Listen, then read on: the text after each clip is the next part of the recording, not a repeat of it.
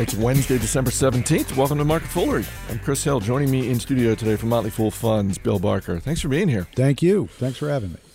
You know, we are just a week away from Christmas Eve, but but Wall Street just keeps on chugging with earnings reports, which we will get into. We'll also dig into the full mailbag. You just sort of winced when I said it's a week until Christmas I Eve. I hadn't really which, thought of it in those terms. which indicates to me you're not nearly prepared for Christmas. Uh, Let's that- face it, your wife doesn't listen to this podcast. Your kids certainly don't listen to this podcast. they have on occasion. Oh, really? yeah, Okay. yeah. So we shouldn't go any further with this, lest I this be one of the episodes they listen to. what needs to happen this year? Look, the jury's out. Does Santa exist or not? He he better this year, or else, you know. What are you talking about? Did you, San- Santa's real. Well, I you and I 100% know real. that. Yeah. there there are those out there, listeners, Who believe who otherwise. suspect otherwise, right? Well, And I'm saying, if he ain't real, then it's going to be a, a, a blue Christmas. well, we've got a week to go, don't we? We do. We and do. when I say we, I mean Santa and his elves. yes. Uh, let's start with FedEx. Uh, second quarter miss, uh, which I guess is a little surprising just because FedEx has been such a steady performer for so long, but they kept their guidance for the rest of the fiscal year. What did you think when you looked at this report? There was nothing that really leaped out at me as I don't know, as worthy of being of ringing the alarm bells. Are people ringing the alarm bells? I don't know. I, I feel like there's always someone who is willing to You're ring. taking issue with the people ringing alarm bells. These unnamed people. exactly. Okay. What did you see in the quarter? Uh, I saw, you know, m- more of the same. I think that there may have been, in terms of the stock being down a bit today, uh, hope or expectation for a little bit more of an early kick from uh, fuel prices, which are very significant for FedEx's operations, and if not in the quarter, uh, some guidance to the degree to which those will improve operations for the rest of the fiscal year. And I, I think FedEx actually is providing that information uh, and, and some of its uh, new rates, fuel surcharge rates uh, next week uh, to customers. So uh, we're on hold as to you know what degree they are going to keep some of those profits and, and what part they're going to be giving back to their customers. It really does seem like FedEx belongs in that category of businesses that have Warren Buffett's favorite thing that he likes to see in a business, which is pricing power. I think that they've been so reliable for so long that uh, quarters like this are are just a, a blip in some ways because somewhere down the line, whenever they need to or whenever they feel like it, it is warranted, they're going to bump up prices a little bit, and I think it's not really going to. They're not going to lose a lot of customers out of that. Well, I guess they, they had taken down prices a little bit, right, for this quarter in terms of unit shipment uh, or per unit uh, profit profitability, and some of that should come back with uh, the fuel price improvements. Um, you know, it's a pretty pretty competitive market they're in. Uh, although it's nice to have uh, you know the post office as one of your principal competitors. that was good choice. You're saying while FedEx is in a capital intensive business, the fact that they're competing against the U.S. Postal Service goes in the Is- plus is- column. Yeah, that's not keeping them up at nights, is it? That that's kind of the reason for their existence, actually. The U.S. Postal Service being, you know, the only one in the business once upon a time. Um, so, anyway, I I don't think that uh, this quarter's numbers were, you know, terribly uh, meaningful for the long term uh, investor. I think that they're going to have a, a nice little end of the year. And I think that uh, it's going to be a good uh, shipping season for Christmas, at least uh, in in my household. Mine as well. Let's move on to Darden Restaurant, which is the parent company of Olive Garden, Longhorn Steakhouse, Capital Grille, several others. Second quarter loss of nearly $33 million. Shares of Darden Restaurant up around 4% this morning. Um, I, I'm assuming that because they did lose money this quarter. I am assuming that the enthusiasm today around the stock is the fact that they had positive comps, I think for the first time in over a year, not just at Olive Garden, but at six out of their seven restaurant concepts. So that's, I mean, I suppose that's encouraging. That's encouraging, yeah. And and I, you know, Olive Garden had, has become such a sort of whipping boy uh, for any kind of jokes about uh, certainly the, you know, what the company is doing over there and what its future could look like, and whether anybody is going to keep going to Olive Garden and the degree to which they had to go with the all you can eat pasta and, and all that stuff, and then uh, some sort of investor activism uh, that was targeted at improving the menu and, and what management should be focused on rather than giving people all you can eat. So I think that showing some early signs of a turnaround in, in especially that concept is is being greeted with a you know sort of polite golf clap today. I would say. well, last week last week we talked about Starboard Value, the investment firm that. Uh, owns a chunk of Staples and Office Depot and is reportedly looking for those two to merge in 2015. Starboard Value is the activist firm you mentioned behind Darden Restaurants, and this is the first full quarter uh, earnings report we've seen since they essentially booted the board of directors. So uh, I think probably within the walls of, of Starboard Value, they're giving themselves uh, a little bit more than a golf clap. Yeah, I, I think that they are seeing some of the things that they want to see, and I think that uh, it's it's a long term. It's a pretty competitive and not especially attractive place to be in the casual dining segment. Uh, you, have got the fast casual uh, concepts like uh, Chipotle taking up a lot of uh, the, the, customers, and uh, I think that uh, I, I, don't know. You know, we they've gotten rid of Red Lobster, but they've still got a number of brands that you're not entirely sure what what the long term prognosis is here. And I don't know when, when was the last time you were at a, one of their restaurants?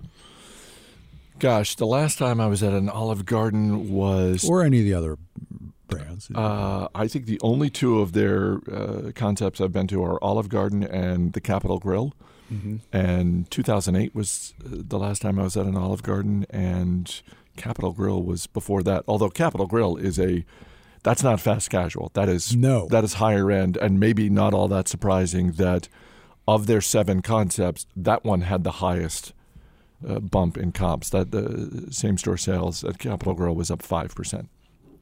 Well, that's pretty good uh, for them because uh, you know five percent times six hundred dollars or whatever it costs to go there for dinner, which I've only done a couple of times, and on somebody else's check. Um, yeah, that that's a, a different brand than uh, than Olive Garden. I'm not sure whether I've ever been to an Olive Garden or not. I've been to Red Lobster, but we've established well, that doesn't count. That doesn't count. That doesn't count. There has been some talk recently of how lower gas prices is helping retailers. Doesn't it stand to reason, if that is true, that it also helps restaurants? I mean, Clarence Otis, yeah. who's the, the CEO at Darden, um, basically said as much on the on the most recent call. It does. There's a little little bit more money in everybody's pocket, and maybe they choose to go to Olive Garden uh, with that money. So yeah, it, it, at the margins, it, it will help. It's not maybe a sustainable thing upon which you want to build a business that that you can assume lower gas prices for you know making your capital expenditures over the next five years plan. You, but yes, over the next quarter, you would expect a little bit of that money to show up in a lot of different places, and for managements to generally take credit for doing things better rather than you know it'll be like a winter weather thing. You know, we, we're not going to hear it mentioned too much. When the weather improves, you know, you don't hear so much as when the weather's bad. So when gas prices are killing people's discretionary spending, that that's used, uh, and and hopefully people, uh, I would give more credit to the companies which point out in upcoming quarters. Yes, we were helped by, you know, a temporary uh, decline in, in gas prices. Second quarter profits for General Mills fell 37%, and that was still better than expected. How, how low are the expectations for this company when a 37% drop in quarterly profits gets a golf clap? Well, that it, it Yes, and, a, and the headline looks bad, but that was a big charge. There was a big charge embedded in that number, which was their uh, you know, acquisition costs for for Annie's, right? Does, is this something you have in your house? Annie's. Yeah. Um, every once in a while, they Annie's ha- is the, sort of the healthier snacks and and prepared foods. N- Not prepared foods, but like uh, doesn't Annie's do mac and cheese. mac and cheese, and they do their own Bunny. version of Yeah, of, they're- they're of like goldfish bunnies. crackers, but it's a little bunny. Yeah. Okay. Exactly. See, they've they've succeeded in in getting They've, their bunny they've, across. they've succeeded in brand awareness. They have and, not and in selling themselves to General Mills. They also su- succeeded in that, and they succeeded for the you know more meaningful reason than having bunnies in that they're in the organic slash healthy sort of perception category. Right, but where they haven't succeeded is consumers like me looking at them and looking at goldfish and saying, "Oh, I want the healthier option, the little bunny crackers." No, it's um, No, you're eating crackers. I mean, yeah, You get the goldfish. get the goldfish or the Cheez-Its. Yeah. Anyway. Uh, anyway, so the charges from that merger, which were completed in I think October, um, that fell into the quarter, and so if you take those charges out, it's it's a less of a decline and a little bit of a decline. They had already given guidance um, a couple weeks back on uh, what the quarter was going to look like, and then they they beat you know the lowered guidance. So the, the golf clap is you know coming from beating lowered guidance sort of thing. The international part of their business is not nearly as meaningful as the their U.S. business, which they divide into seven categories: uh, cereals, snacks, baking products, frozen foods, Yoplait yogurts, uh, meals, and by meals it's things like side dishes and hamburger helper and, and that sort of thing. And then uh, something I'm unfamiliar with, but uh, I'm assuming Annie's fits in this category, something uh, called Small Planet Foods. So I'm assuming that's a maybe their organic line. But where I'm going is this General Mills, the stock, has not dramatically underperformed the market over the last couple of years, but it has underperformed the market. And I'm wondering if this is a business that needs to take a little bit of time and look at getting smaller and and, just see okay do, do we need all these lines are we going to be a more efficient business if we have if we shed some of these lines Possibly, and I I think that you're looking at a company that can grow at about the rate of inflation. That is, Cheerios is just not going to be suddenly growing by five or, or ten percent a year, or or even over any period of time. Right? They're, they're it's a very stable thing. There's there's pretty there's a pretty low ceiling, you know, on on the growth that this company can hope to have, and, and a pretty high floor. It's not going to fall apart uh, because there are a lot of very stable purchases that are embedded in, in what they have to offer. So, uh, if they were smaller or broke up some of these things, maybe they could focus and have a little bit more of a growth strategy. Uh, right now, they're more of a you know consumer staple stock. You're looking. I was at a conference some months back, and you're talking about companies in the consumer staples market globally that are looking at oh, we we said we were going to do two percent growth over the next five years. Now we're thinking it's more like one point seven percent. You know, it's it's that fine a distinction in in that world as to what success and failure is measured by, and they're in that sort of one and a half. Maybe if they do everything right, they could they could grow sales by two percent, but you know you, you you know what you're getting with this. You're getting a dividend you're, you're getting stability. You're not going to get anything exciting. are you a consumer of cheerios Is is not everyone? i suppose now that they have all these different flavors uh, uh, there's certainly more options for people I mean, we, we don't have small children in the house anymore, and when, and everybody's a consumer of Cheerios in those years, right? right yeah Uh, but the the kids still. I mean, it's successful in getting them to be lifetime uh, buyers. honey nut cheerios is strong it's just i mean Uh, It's like the standard. it holds up really Yeah, now do you like it because of the taste or is it or is it the the it's because I'm an American. or is it because of the lower sugar because it- it's they also- required as part of your citizenship to eat Cheerios. You think that needs to be added to the u.s citizenship exam It's it's understood. It's an unwritten rule. Uh, before we get uh, to the full mailbag, uh, I want to mention once again Motley Fool Stock Advisor. Uh, you can go to marketfoolery.fool.com, uh, get 75% off. And it does, as I said yesterday, it makes a great gift. I mean, that's a gift. That's a gift that's going to arrive every month in 2015. And uh, unlike a lot of the gifts you buy, it's not gonna it's not gonna break. It's not gonna it's not gonna get lost. You could lose your password, I guess. Uh, we have a, a crack team of customer service folks who will help you with that. Really? Andy O'Sullivan and his team are just now you're selling me. they're on it. they're all over that stuff. I was worried about that whole No password. No, we're going to help you thing. out. We're we're not just going to just you know Can you process a credit card? we can do that as well. Go to mark, marketfoolery.fool.com. Uh, radio at fool.com is our email address. Got a question from Dan Spitzen in Penn Valley, Pennsylvania. That's your neck of the woods, right? Very much so. I went to elementary school at Penn Valley Elementary What was the name of the? for decades, or I don't know. It was. You didn't, you didn't go to elementary school for decades. I, it's hard to remember. At my age, it, it was it was a while. It was, Was- K through six, however many years that is. was the name of it Penn Valley Elementary? Yeah. Okay. What would be a better name? I don't know. I didn't know if there was more than one elementary, and then they had to give they name it after someone in the town or something like that. No. Let's get to Dan's Still question. there. Uh, how much at- Dan probably drove by it today. How much attention should we pay to analyst upgrades and downgrades? Stocks seem to move on these reports, at least on the day the recommendations are released. When a stock you like is downgraded and moves down accordingly, should we use that as a buying opportunity or a signal to pull back? It's a great question because we talk about analyst upgrades and downgrades every once in a while. Um, certainly not as much as the mainstream financial media does, but it is. Um, Dan's question gets to uh, uh, something very real, however absurd it may be in some cases. But what do you think?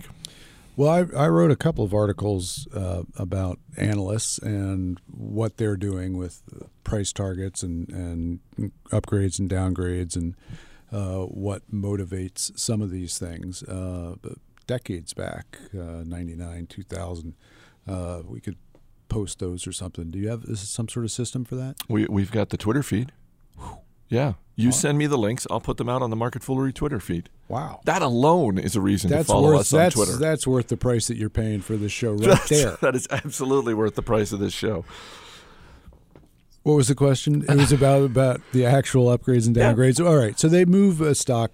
Let's call it three or four percent. Uh, is, is a not um, unusual amount. So people take notice. Uh, it causes some buying. It's really a, a sort of supply side equation there. You now have more people who have been instructed to buy. You've got an analyst kicking this out to the brokers, um, you know, at, at say Merrill Lynch or something like that, and then they are going to put their clients into this stock that the new buy report is just out out on. And so, in the very very short term, an upgrade tends to create that demand without really changing the underlying you know, quality of the company.